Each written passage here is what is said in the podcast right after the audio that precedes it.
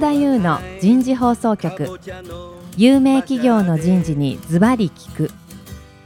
年間約500社を訪問し続けている人事のスペシャリストでありシンガーソングライターとしても活躍する楠田優が有名企業の人事を招いて企業が抱える課題や実際の事例を紹介しながら解決策を模索していきます。この番組は株式会社マネジメントサービスセンター。日本オラクル株式会社。ビジネスコーチ株式会社。株式会社ワークスジャパンの提供でお送りいたします。はい楠田優の人事放送局。有名企業の人事にズバリ聞く。パーソナリティの楠田優です。えー、今日は東京千代田区神田にあるワークスジャパンさんの2階のフロアから、えー、番組をお送りいたします。今日のご出演者をまず最初に、えー、ご紹介いたしましょう。三井住友カード株式会社人事部シニアスタッフの池田彩乃さんです。池田さんどうぞよろしくお願いいたします。よろしくお願いします。えー、株式会社 IHI 人事部採用グループの馬場俊樹さんです。馬場さんどうぞよろしくお願いいたします。よろしくお願いします。続きまして、今回のスポンサーを務めていただいております、株式会社ワークスジャパン代表取締役社長の清水慎一郎さんです。清水さん、どうぞよろしくお願いします。はい、よろしくお願いいたします。はい、お願いいたします。引き続きまして、同じく株式会社ワークスジャパンの人材ソリューション事業本部第一営業部の成瀬ひとみさんです。成瀬さん、どうぞよろしくお願いいたします。はい、よろしくお願いいたします。はい、以上4名でですね、えー、皆さんで番組を進めていきたいと思います。今日から4週にわたり大きなテーマは、女性及び外国人を積極採用する企業の取り組みになります。えー、まず今日第1回目はですね、三井住友カードさんにおける女性積極採用の取り組みについてですね、お話をお伺いしたいなというふうに思います。まず最初に清水さん。はい。清水さん、いろんな企業さんにね、訪問されてると思いますけど、はい、昨今やはり女性の採用、はい、活躍ということでは非常に増えてますか？そうですね、まあ、拍車をかけたのは2016年ですね。2016年。あの女性活躍推進法っていうのがですね、ねまあ、法律として決まりまして。そうですね、まあ、それまではっきり言ってしまうとなんとなく女性を増やそうと言ってた企業さんも、うん、ある種きちっと目的を持ってですね、うん、え女性を、まあ、戦力として見て活躍していただこうと。戦力としてね、まあ、そういう方向にかなり変わってきましたですね。なるほど。なるほど。実際にあの法律になってまして、そうですね。あの、大手の企業様、まあ、具体的に言うと、従業員300人以上の企業様には、はい、どのようにあの女性を活躍推進しているかという部分の情報の開示義務が出てきたんですね。うん、まあ、その辺もございますので、まあ、昨今では非常に数値目標を持った形で、うん、女性の採用を積極的にしている企業様が増えてきているということですね。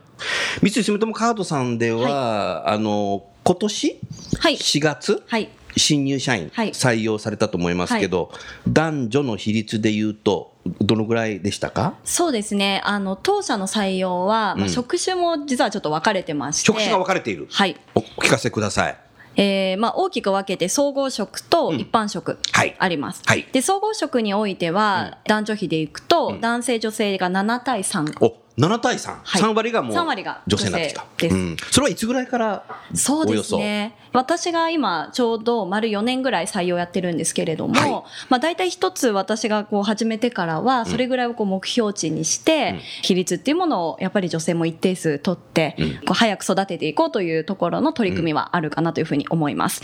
ちなみにあの今の内定者も、あの女性の総合職4割ぐらいのこう比率なので、実は上がっております。なるほどね。はい。それは女性が積極的にエントリーしてきてるのか、もう女性を一生懸命取ろうとしてるのか、はい、たまたま女性が優秀なのかっていうと、はい、どんな感じですか？そうですね。もともとあの募集もあの男女比でいくと結構女性の方が多くて、ですね。募集しあの応募してくる。応募してくる方も。だって大学生、女子大生みんなカード持ってんもんな、ビザカード。そうですね。かつこう、買い物好きなこう女性も多いので。延長戦できちゃうのかな？延長戦で来てる方も多分少なくないと 思います。なるほど。で、まあ私たちも2年前ぐらいから、まあ3月1日以降、社内でやるセミナーの中に、女性向けセミナーっっていうものを女性向けセミナーをやってるやってるんですよ。で実際にこう職種関係なく、まあ、三井住友カードで働くこう社員って、まあ、こういう思いで働いてるよとか、おまあ、福利厚生の話や、うん。まあ、ワーキングマザーの話とかを聞ける機会っていうものをそれと既存のはい。三井住友カードさんの女性社員が出てくるの？出てきます。おーそれはいいね、それはコンスーマーのビジネス持ってるならではだねそれね。ね。いいねそれね。だそうするとこうよりこう具体的なイメージも学生の方こう湧いていただけるので、うん。まあ、そうするとこうここで働くイメージっていうのを持っていただいて、うん。まあ、そのままこう選考にお越しいただくことも多いかなと思います。学生エントリー段階からなんかロールモデルみたいなの見ちゃうわけだ。そうです。見せてるのかもしれません。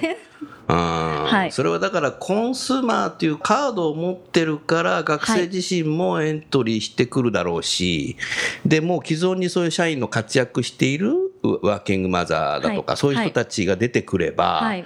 自分の将来のイメージキャリア感だとか、はい。働き方だとか、はい。そういうのが分かるしそうすると学生さんもそういう質問できるの？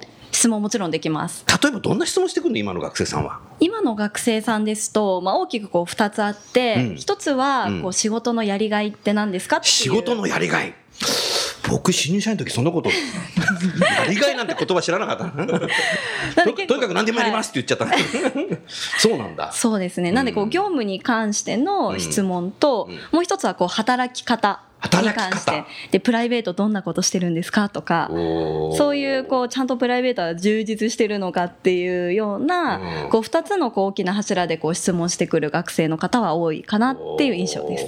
そうなんかこうそういうシーンがなんか目に浮かぶけど、はい。先輩社員の方がドキドキしちゃうねそれ。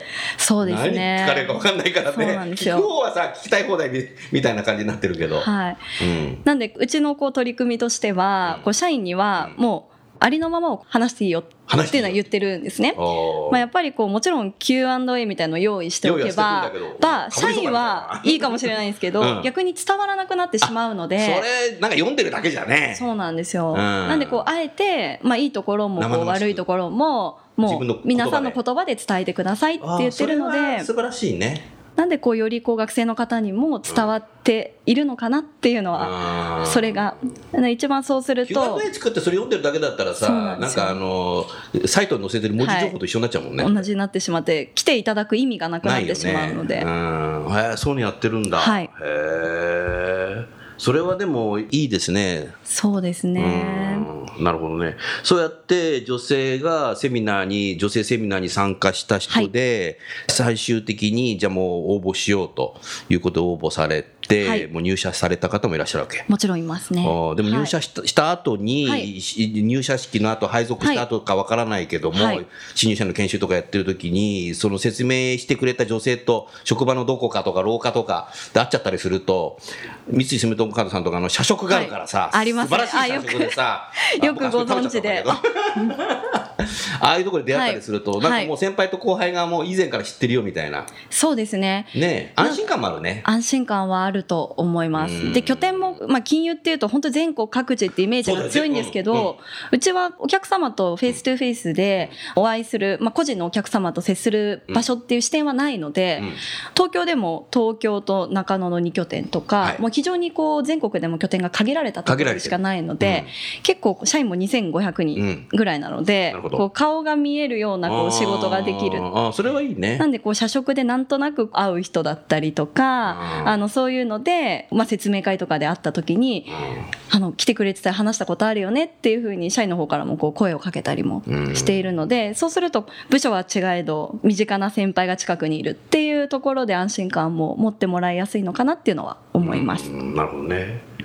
あの浜松町のはい。社食、社食すごい素敵だよね。そうなんですよ。もうね学生さんにあそこ見させただけでなんかここでここで働きたいっていうかここで食べたいみたい 社食の奥に自動販売機がたくさんあって、な。あるある知ってる知ってる。あご存知ですか、うん、奥の方ね。そうですそうです。んなんで知ってんだろう？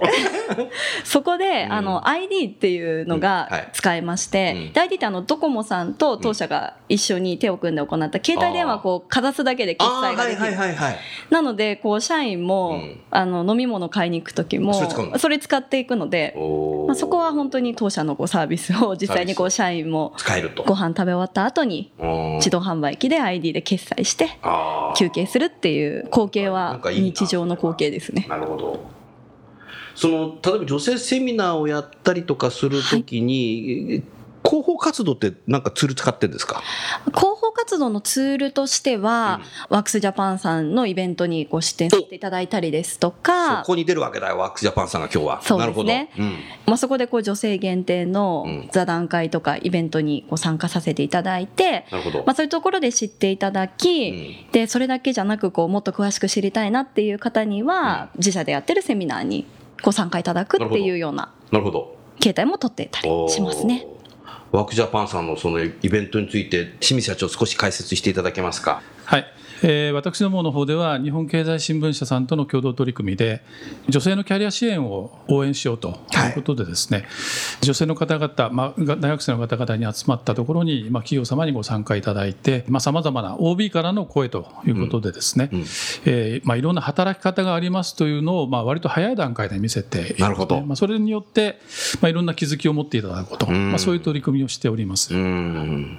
それはやっぱりいいですよね。働いてる姿を見せるっていうかね。そうですね、うんやっぱり学生さんはどういった形で働いてるかって見たことないので、そうですねねえ、僕あの小学校の時なんか消防署見学とかって行ったことあって、あ、消防署の人ってこうやって働いてるのかと思いましたけど、それの大学生版だよな、だから。うん、そうですね、なるほどね。あそうですか。ありがとうございます。池田さん、それ以外には何か？はい別なイベントもあるんですか？そうですね。あの先ほどちょっとあのお話しした、うん。ワークスジャパンさんのイベントについてはターゲティングセミナーターゲティングセミナーってあるんだ。はい。でそこで、まあ、今まで過去うん。当社が参画させていただいたのは、うん。女性の学生の方だけをこう集めたはい。イベントうん。というところで、それはもう御社のためだけの？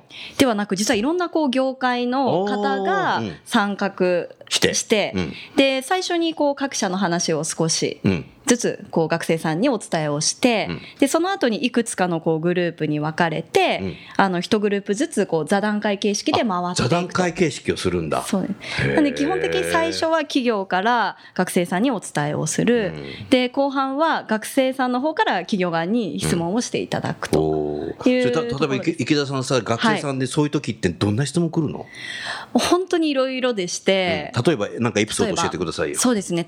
例えば休みの日の過ごし方ってどうですか？と休みかの日の過ごし方。はい。池田さんだったら何と答えてるのそれ？私そっちの方が得意なんですけど。あ得意なの？いいと思います。なんですけど、うん。私はあの旅行がすごく大好きで、はい。あの年間にこう3回海外旅行には行こうっていうふうに自分の中ではお決めてるんだ。ですよ。はい。おーで、まあ、当社のこう休みの制度の話をしながら、うん。まあ、実際に自分がどういうふうに休みを活用してはい。旅行に行ってるかっていう話をすることで、はい。まあ、もちろんワーク・ライフ・バランスの話だったりとかあとはまあ福利厚生の話とか、うん。あのどっちもこうお伝えすることができるので。で、はい。お支払いは当社のカードでっていうでしょ？お支払い三井住友カードでもちろんやってます。はい。いいね。でもそういう形で仕事のみならずどういったプライベートでまた旅行やってるっていうことも話すと、はい。もう学生さんもなんかイメージできてはもうそんな憧れる先輩みたいに私も海外行きたいなみたいな。現金持ってかなくてもカードでいいしみたいな。そうですそうです。そういうイメージはい。が湧くっていうのはなんかはい。ワクワクするし、そうすると逆にそれだけでもそのためにでも働きたいなっていうなっても僕はいいと思うんですよね。ね。若い時はね、ああなるほど。それは素晴らしいな。そそうですか。ありがとうございます今昨今ね働き方改革はい。う政府がね、はい。一生懸命やってるけど、はい。これは御社何か取り組んでいらっしゃいますか？はい、えーうちでも取り組みをいくつかやってまして、はい。まあ、まず一つ目としては、うん。定時退社ポップっていう定時退社ポップ？っていうのを POP？POP そうです、うん。POP というのを作りまして全社員に配布してるんですね。でどういうどういうものかというとですね、パソコンのこうデスクトップにはい。クリップで、うん今日定時退社しますっていうものをうん。定時退社する場合はもう朝から。退社する人だけだ、ね、人だけそうなんです。水曜日だけじゃなくて水曜日全員が立ってたら意味ないもんねそれね。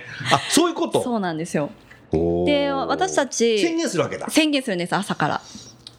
なるほど。定時って何時なの？定時がですねうちはあの始業が9時。うん。で、えー5時半5時半。までなので、うん。まあ、5時半に帰りますっていう時それはいつあげるの？朝です。朝。来た時出勤した時あげるの、そうするともう上司も池田さん今日5時半帰るからその後ちょっと残業してって言えないし、そうです5時半から会議できねえな、みたいなそうですあ、でもそれはいいね。それね、僕すごいと思うんだけど、日本企業と多くがね、水曜日が農残業とね、なってんですよ。だからみんな5時半とか6時に帰るんですけど、はいでも木曜日ほとんどね、みんな終電で帰ってんだよね。だから農残業デーっていうのはね、なんかメリハリでいいじゃんみたいな。プラマイゼロじゃないみたいな形の企業すすごく多いんだけど、自分で手上げ式でやったらさ、常に誰かが帰るからさ、そうですね帰りやすい環境を作るっていうのは重要だよね。帰りにくい会社ってあるじゃない？あ今日部長がいるから帰れねえぞみたいなとか。こっそり帰れないしさ、みたいな。なんかね、それ、そうすると、そのこっそりが5分、10分、30分みたいな言っちゃうと、仕事してないんだけど残業ついちゃうぞみたいな。そう、よくないですよね。そうですね。ん。それいつか、いつからやってるんですか、それ？それは昨年度からやってます。の？はい。おお、ダントもやってんだ、それ。やってます。おー。それをやることによって、社員はい反反響どうですか？そうですね。やっぱりこう定時代書ポップを掲げると、うん。なかなかこう時間外の依頼っていうのもしにくくなりますし、うん。逆に私にも後輩が隣に座ってるんですけど、はいそれでもこう帰れないあの定時代書ポップをつけててもうん帰れてないと、うん今何してるのっていう声掛けを声をかけられなるほど。そうですねマネジメントツールに使えるってことか。あ、それはいいね。お互いに牽制しながらね。何してるのって言えるんだ。そうですねでそれでこうこれとこれがあって実はまだこれが終わってないんですって言った時には、うん逆にじゃあこれって別に今日やる必要ないから明日にして、じゃあ今日はこう帰ったらっていう指示もできるのでなるほど。そういうのはすごくうんあの活用してる一つかなと思います。そのポップは管理職もあんの？管理職もあります。全全社員。に人事部長でもそれできるんだ。できます。あ全社員できるんだ、はい。それはでも素晴らしい取り組みだね。この番組ってさ池田さんね人事ね、15万人ぐらい聞いてるらしいんでい今ので相当いろんな企業がね本当ですか？もうそれやろうみたいな。多分ななる可能性があるんじゃないかな、はい。かなり先進的だなというふうにそんなふうに思いましたねそうですか。ありがとうございます。あの IHR の馬場さん、一連の話聞いてて B2C はなんか羨ましいね。御社 B2C ないね。IHI さんは。はい、ありません。ねえ IHI さんさ少し IHI さんって昔石石川島播磨重工の頃から僕は知ってるけど番組をお聞きの方っていうのは IHI さんから商品買ったことない人ばっかりだと思うんで、はい。一体どんな事業なのかって少し説明していただけますか。はい。私たちは総合重工メーカーとはい。しまして、はい。特に主力の製品としましては、航空機のジェットエンジンそうだね。であったり、あとは発電用のボイラーですとか、エネルギーとか、まあ、インフラ面であったりだとか、まあ、そういったものをこう支えるようなうん。製品を作って。そうですよね、はい。い、わゆるですが B2B オンリーですよね多分。もそうですね。うね、はい。そうですよねで池田さんだから IHI さんの商品はあのカードで買えないんだよ、そうですね。まあでもあの B2B でも実はうちカード決済ああ B2B でもできるの？できる。ものもじゃあそれはちょっとさあの番組が終わったらさ、はい。後で聞かして。あじゃあ後ほど。はい。馬場さんあの池田さんの話聞いてて何か質問だとか、はい。なんか感想だとかありますか？そうですね。先ほどの、まあ、女性の採用の部分で、はい。はい。ちょっと質問があります。はいまあ、私たちの場合は、やはり重工メーカーということで、学生に対する認知度うん。とか、非常にまあ低い部分がありまして、うん。女性の採用も、はい。まあ、結構苦労している苦労してる。部分があります。その苦労話はさ、はい。来週教えてよ。わかりました。うん。はい。そこで、あの、三井住友カードさんの方で行っている取り組みの中で、まあ、こういう、まあ、伝え方が非常にこう女性に対して、まあ、フックになっている、引きつけているようなこうポイントや、まあ、取り組みなどがあれば、まあ、ぜひ参考に教えていただけないかなとはい。思います。なるほどね、はい。多分池田さんね、あの、IHI さんはやっぱりコンスーマーじゃないので、お店があるわけじゃないし、はい。個人で買える商品じゃないので、学生さん自身で働いてる人ど、どんなイメージで働いてるかって分かんないと思うんですよ。でも、三井住友カードさんも、はい。カードはそうですよね見たことあっても、社員って何仕事してんの？みたいなのが分かんないじゃない。はいた多分そういうことを聞きたいんじゃないかな。はい。そうですね。あの、本当に今おっしゃっていただいた通り、はい。まあ、クレジットカードのこうイメージだけあって、うん。じゃあ実際にどんな仕事があるのかっていうのは、やっぱりまだまだ学生の方の認知度っていうのはすごく低いので、でね。あの、それがこう課題の一つです。うん。うん。で、まあ、そうなった時に、やはり、いろんなこう社員を取り上げて、うん。いろんな情報発信をしていこうと。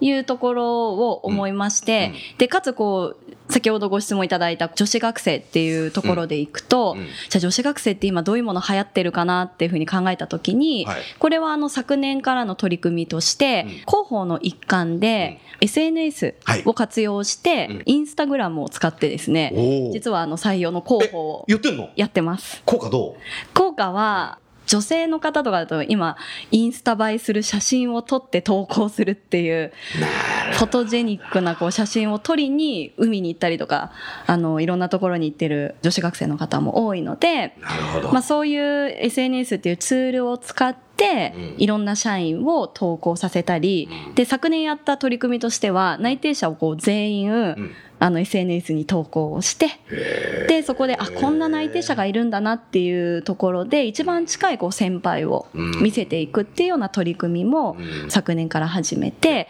で数年前からはあの Facebook は始めてたんですけれども、それにプラスして新しい取り組みとしてうん。昨年はやって今年も継続でやってます。でも積極的にそういう B2C の SNS を活用しているっていうことだね。そうですね。はい。それはもうだってね、平成生まれのそういうの世代の人たちっていうのはもう全然手こないよね。そういうのね。ねまあもうマニュアル見ないで使いこなしちゃう人たちなのでです、逆に使わないと逆に損かもしれないね。そうですね。どうですか？参考になりますか？あやちゃんさん。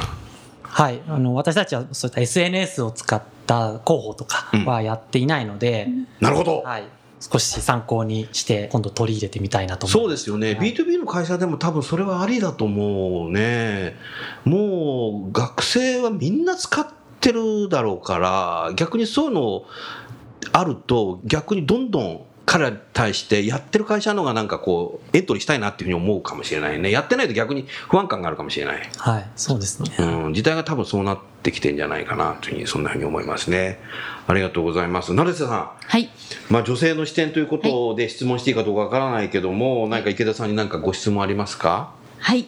私あのワークスジャパンで営業をさせていただいております。はいで私はいつも企業の人事の方にお伺いをしまして、ね採用の課題感というのをお伺いしてそれを、まあ、システム広報イベントの面でどうお手伝いできるかというのを日々やらせていただいているんですけれども、はいその中でやはりその女性ですよね、の募集団形成だったりとか、うん。募集団自体はできるんだけれども、うん。それをこう先行のところにどうつないでいくかっていうところについては非常に多くのうん。ご相談というか、お引き合いを頂戴します。うん。であの池田さんにお伺いしたいこととしては、はい。そのまあ先輩社員をいろいろこういろんなバリエーションを出していはい。くというところで、うん。多分そこの点においてはすごく学生さん気持ちがこう高揚するというか、うん。あこんな人になりたいって多分すごく思うと思うんですよね。はい。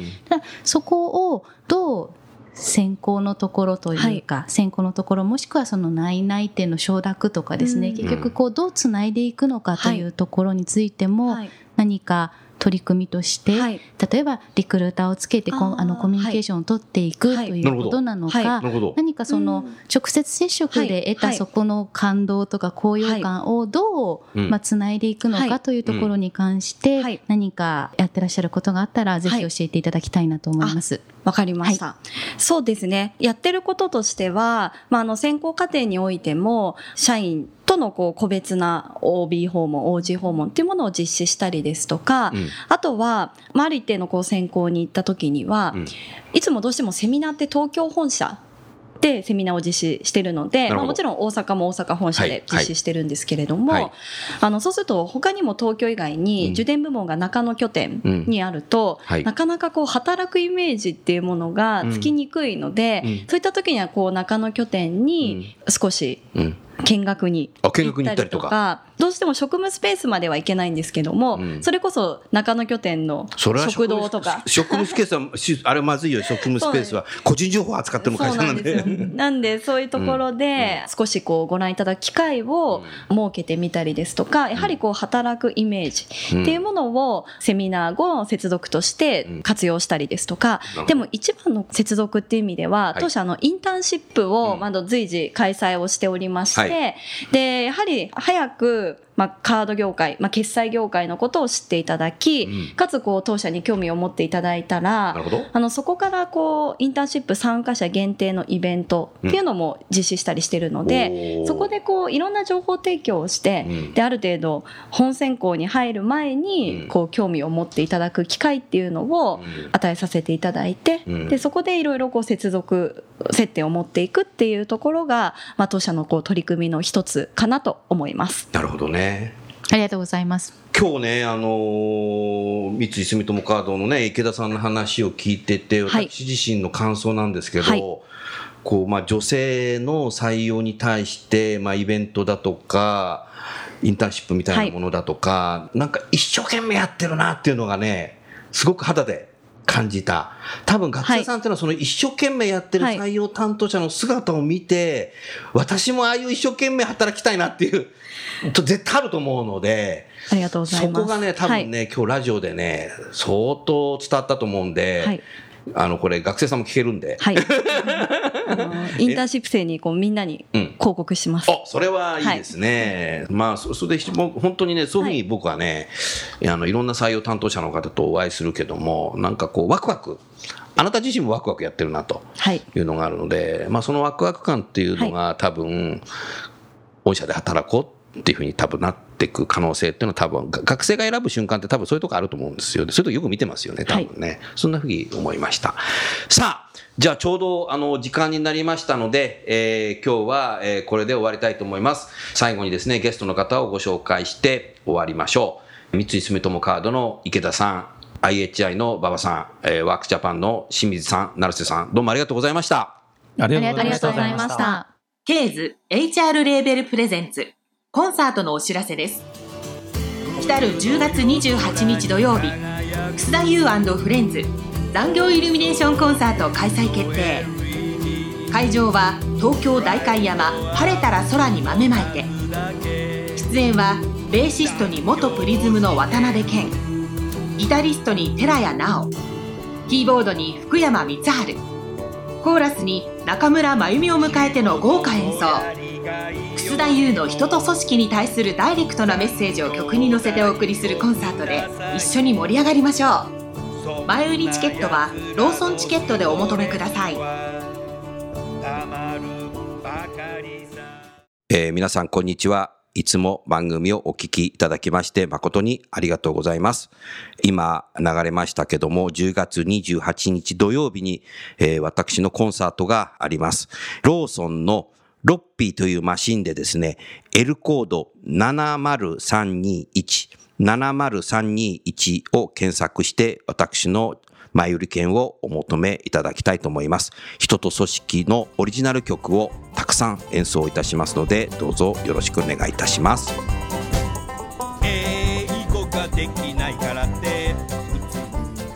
今日のお話はいかがでしたか？楠田優の「輝け飛び出せグローバル人材」とともにエンディングといたします。この番組は日本最大級の人事ポータルサイト HR プロのウェブサイトからもお聞きいただくことができます。HR プロでは人事領域に役立つさまざまな情報を提供しています。ご興味がある方はウェブサイトをご覧ください。この番組は企業の人材戦略人材育成のプロフェッショナルカンパニー株式会社マネジメントサービスセンター。先進テクノロジーで企業の人事業務を革新する日本オラクル株式会社。人と組織の生産性を高めるビジネスコーチ株式会社。企業の人材採用支援キャリア支援を通じて人と企業の持続的な成長と価値創造に貢献する株式会社ワークスジャパンの提供でお送りいたしました。それでは来週もお楽しみに。英語ができないからって。